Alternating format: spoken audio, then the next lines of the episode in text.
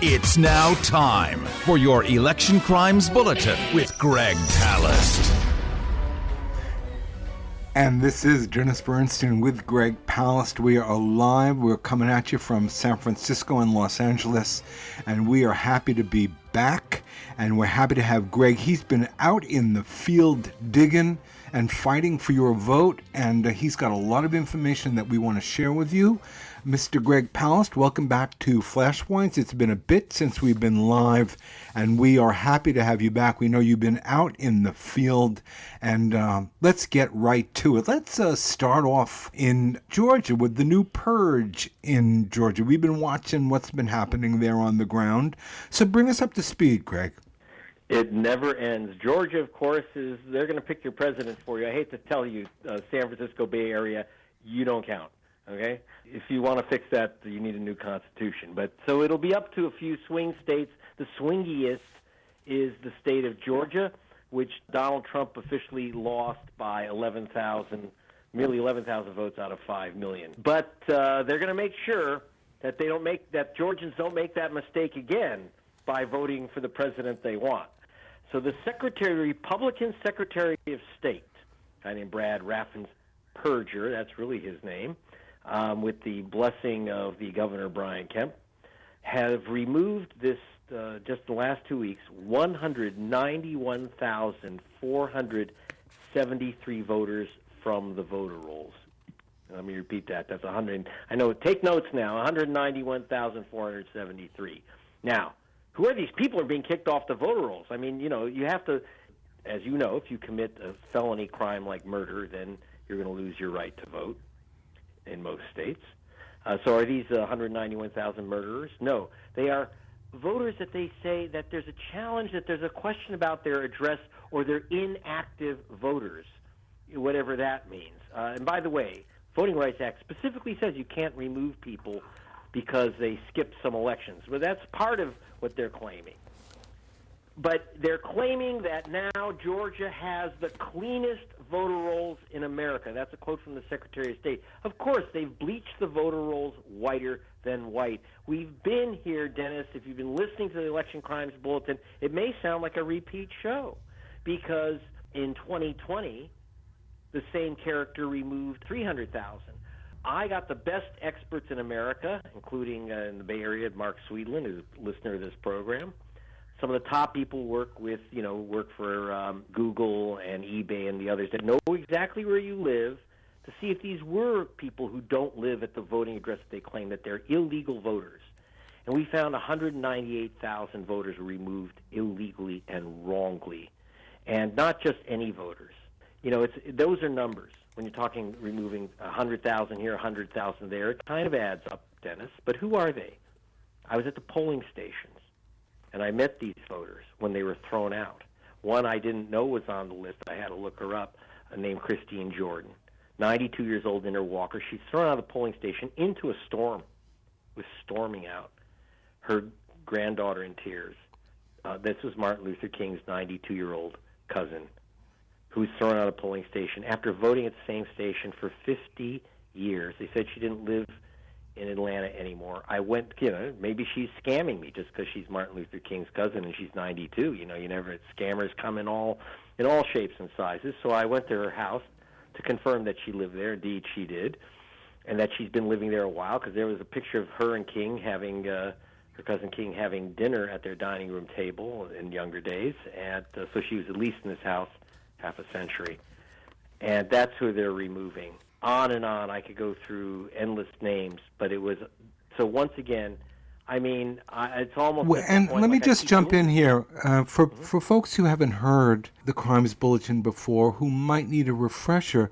If you were to listen to, you mentioned Brad Raffensperger, and uh, if you would listen to the mainstream, the corporate networks, you would think he is a hero. He's one of the people who saved the vote for the people. He has been cheered and uh, celebrated, but is he's not really a hero, is he? Well, I mean, a lot of people considered Hitler a hero because he was anti-Bolshevik, right? So um, Brad Raffensperger, who's been played as a hero on 60 Minutes and on many stations, including MSDNC, Raffensperger has been the Purger, Purgeon General of Georgia, Republican hitman. He took Brian Kemp's place, who was who made himself governor by purging the voter rolls of a massive number of black people, and he's played as a hero because they stood up to Donald Trump. They didn't really stand up to Donald Trump. They just didn't want to go to prison because there's a woman right down the street who's basically following is going to get every paper and phone call that they have named Fani Willis, who's a prosecutor who has something against people trying to uh, undermine democracy and stealing elections because it's a felony crime. And it's a felony crime in Georgia. You'd be surprised, but yeah, it's actually a crime in Georgia. It's racketeering to have a conspiracy to overturn uh, an election. And so they wanted to stay out of prison. That doesn't make them heroes. And in fact, they did everything that they could possibly do to get Trump elected but he blew himself up, and they couldn't carry him over the finish line in Georgia because Georgia is heading into a minority majority state, as they call it, where white people be in the minority. But the other thing is that in Atlanta, people are progressive. It's it's a new Georgia and the old Georgia. Uh, and I would like to remind people who've seen my film Vigilante that the current governor, it was his family which first brought enslaved Africans to Georgia. These people want to prevent not only they they're building their careers um, not only on vote suppression, but on hiding the fact the the ugly history of enslavement in Georgia. And why does the governor like they're on this big anti-CRT campaign, what they call critical race theory? But what they mean is we can't teach history because they don't want to teach about what they did. You notice that I'm mixing the the teaching of history with vote suppression because you cannot separate those too. So in Georgia, you've got these basically running this massively racist campaign against voters, knocking off people like King's cousin. And now in this new round, how they find now by the way, I should mention this guy Raffensperger went on 60 Minutes, went on MSDNC, went on National Petroleum Radio, and he said Donald Trump is wrong. There wasn't one single fraudulent voter casting a vote in Georgia. Not one. And yet, wait a minute. But now he's removing 191,000 would-be criminal voters. How does that happen? Because they're not. I don't know. According to our expert, these people are there. We go to their houses. We find them. They are voters. They show up to vote. But overwhelmingly, they're using a system called ERIC, and a study done by Harvard, the University of Pennsylvania, together determined that ERIC is not only identifies fr- uh, wrongful voters, overwhelmingly, those wrongly identified people are African American, Hispanic, and Asian American. And I was there in places like Wisconsin, which have used this, where I had one student who lost his vote, an Asian American student, because he moved his dorm room you don't lose your vote because you lose a dorm, you move a dorm room. But he was unfortunately trying to vote while Asian, and that's how the vote Republicans in Wisconsin kept their power. That's how the Republicans uh, kept their power in Wisconsin, despite it being really a blue state. And this is how the Republicans of Georgia have kept some of their power. They lost, you know, Senator Warnock was reelected, uh, but only because the voting rights groups, we were able to identify the wrongfully purged voters, get them back on the rolls, and go into federal court. So this is the battle.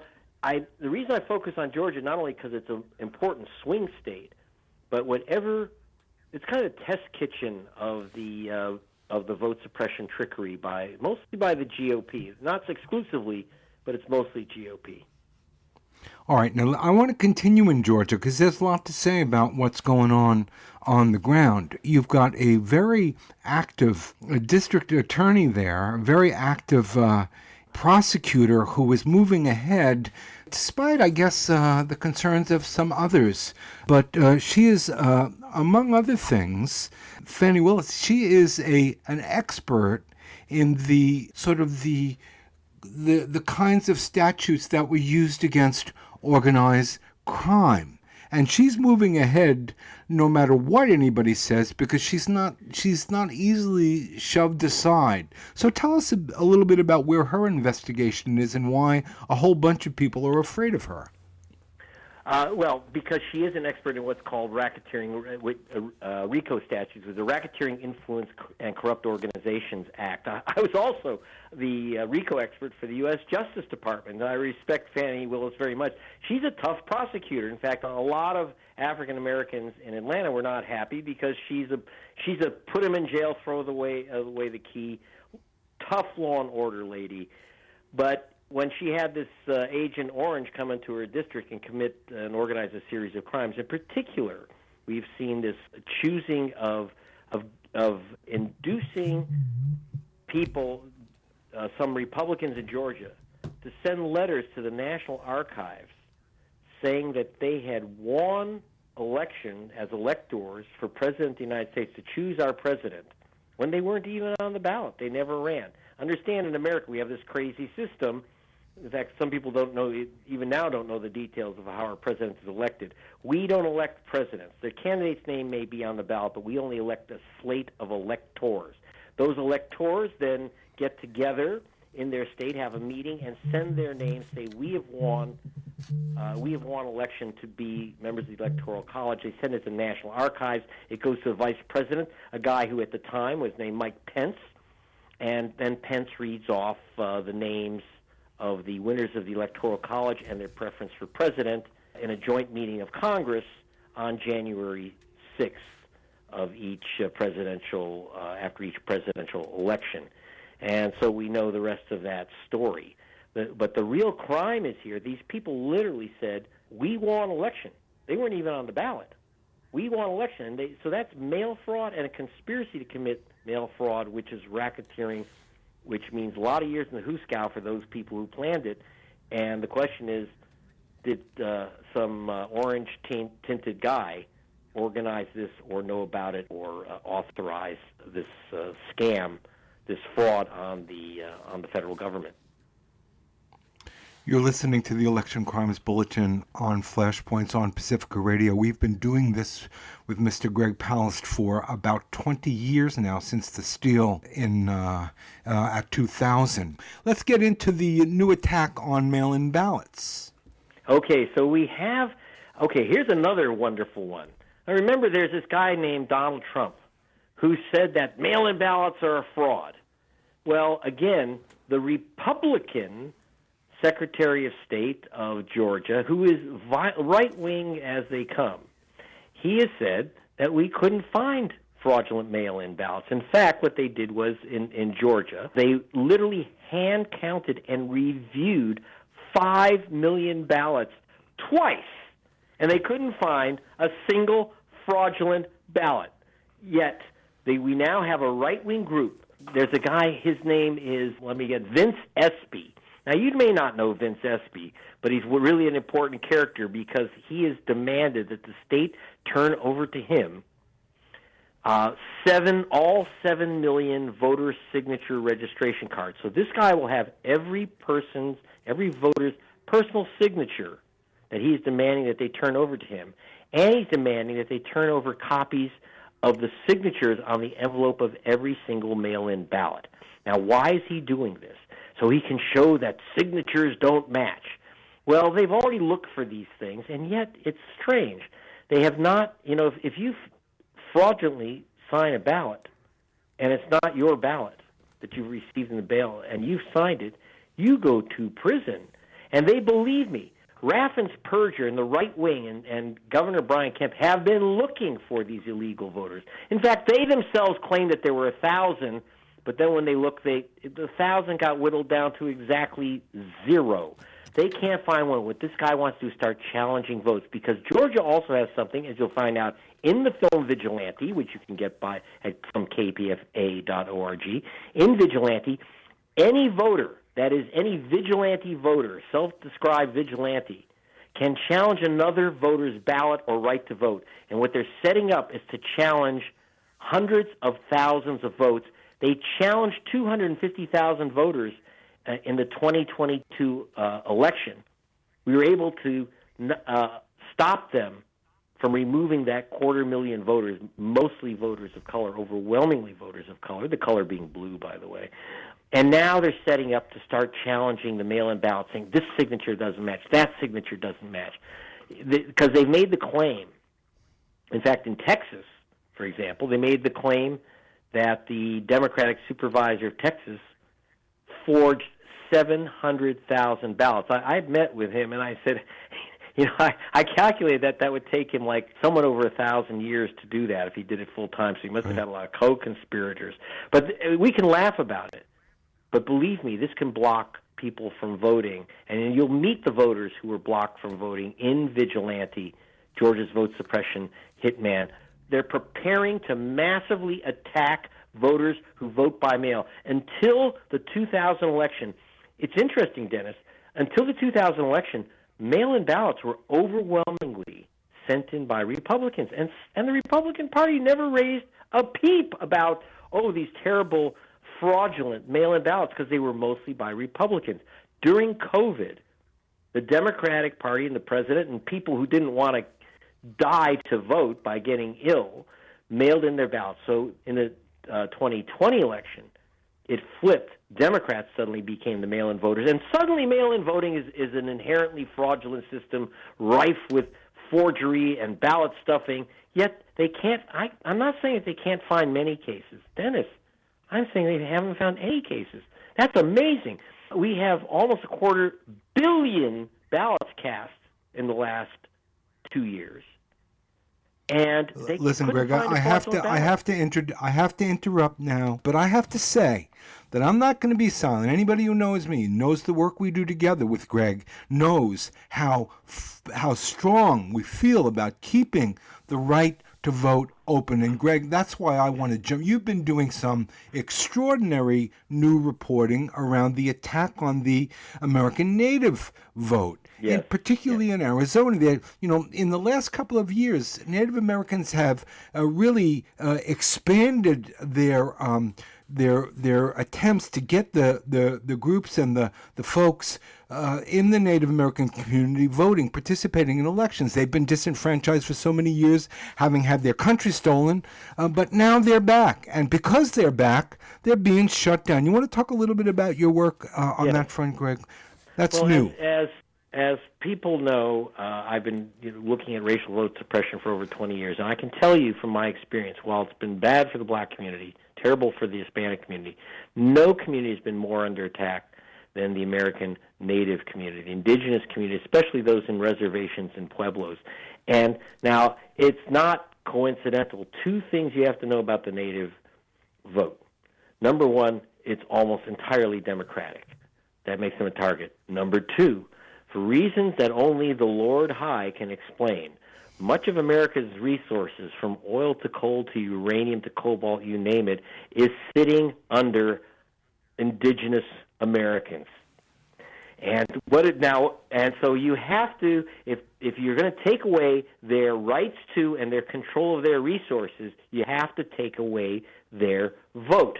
And so, uh, let me give you two examples. For BBC television, I went to the Acoma Pueblo in New Mexico and there, the the people in the pueblo who were overwhelmingly Democrat, but there was a primary in in their county, and there was it's all Democrats. There was the those the uh, rich white uh, ruler ruling class, the plantation owners, so to speak, the ranchers, wanted to sell their properties for uranium mining, but the people in the pueblo did not want to sell their sacred lands for uranium mining, and their interests were not just spiritual. They had a uranium mine before their kids got sick and their fields were destroyed. They couldn't grow a thing. It was poisoned by the by the runoff and arsenic and other things in the uranium mining and processing. They didn't want uranium mining, so they had a vote and they and they were voting to elect anti-uranium mining candidates in the county, and so because they had real problems getting their ballots because many didn't have uh, official addresses. Under the Patriot Act that George Bush put in, they knew Na- American natives uh, don't have normal addresses because if, if those who know if you're on a res or in the Pueblo, that a lot of the addresses were, you know, one mile west of the post office, uh, next door to the gas station. Those are the addresses. So under the Patriot Act, you actually have a street address like 2222 Gas Station Way. So they didn't have that. So they were given they were required to vote provisionally. So they sent in hundreds and hundreds of provisional ballots into the pueblo, and they said, "Okay, here's your official ballot. Then we will check that you're a legitimate voter, even though you don't have a normal address." But you have to put them in these official envelopes. So they filled out their ballots, they put them in the official envelopes, and then the the uh, white people controlling the county disqualified all their ballots. I mean, all of them. Why? Because they used the wrong envelope. They said, "But we used the envelope you gave us." And they said, "Yeah, but we gave you the wrong envelopes." Ha ha. Gotcha. I'm not making Beautiful. this up. I put this on BBC TV. And again, now I want to point out something. You notice I, I put in the issue of control of uranium because that's what it's about. It's about control, about control of resources, control of income. It's about power. In other words, as I as Dennis was telling you at the front end, one thing I'm always saying: vote suppression is class war by other means. It's power, it's resources. They're not stealing votes to steal elections. They're stealing votes to steal the money. Let me go somewhere else. I was just on the Osage Reservation in Oklahoma, and they were telling me they just sent. And then I went out to Arizona because they had sent teams out to the Pascua Yaqui Reservation, where the state of Arizona, you know, there was a shock win by Biden of Arizona. That's what you know. The shock wins of Georgia, Arizona, and Nevada put and Wisconsin put Biden in back uh, put Biden into the White House over Trump. Now, how in the world did, did Biden win Arizona by about 14,000 votes? The answer is the American native vote came in in a big surge. That put him over the top, which they didn't expect. Why didn't they expect it? Because are you ready for this, Dennis? They removed polling stations from they removed polling stations from the reservation. When I say they removed polling stations, like the Pascua Yaqui, they didn't just remove polling stations, they removed all the polling stations. Let me repeat that. All polling stations removed from the reservation. That meant Wow. that if you lived on the res and you didn't do a mail in ballot, you're going to have to drive about 100 miles round trip to vote. And, you know, so the GOP, which put this into place, they're chuckling. Oh, we don't have to worry about the res vote, which is all Democratic, and, you know, unless they want to use up a lot of gas. In during COVID, by the way, drive 100 miles, stand in line during COVID. So, so they were laughing. But then the the Osage, who have a little more money than the Yaqui Pascua, they sent in people to help out, make sure they had, you know, Patriot Act ready uh, voting addresses, got them registered, got the mail-in ballots, made sure that the mail-in ballots were were filled out correctly because it's very easy to disqualify a mail-in ballot. You add in some state, most states, you add a middle initial, but you didn't register with your middle initial. You sign it with your middle initial, they disqualify the ballot. So they really worked on getting these things right. They got tens of thousands of unexpected votes out of the reservations in Arizona. And that's why Biden is your president. So thank you. Next time you see an indigenous American, please shake their hand. And not because they voted for Biden, but because they saved our democracy. Okay? And they are under Amazing. attack again. And but again, you have to go back to the fight over the resources. So when I'm in Arizona and I'm watching Kari Lake, who's running now again for U.S. Senate in Arizona, and I hear her talking about the ballots being stuffed into the ballot boxes, into the mail-in, into the drop boxes. Oh, here's the other thing that they did in Arizona to stop Hispanics, especially, from voting, is they had again armed vigilantes standing armed, you know, with their guns out next to voter drop boxes and challenging people on their citizenship because they had darker skin when they approached the drop box. This is the United States of America. This isn't 1820 or 1870 or 1920. This is 2020 and 2022. This is what's going on. Well, it's it's this listen. new vigilante attacks.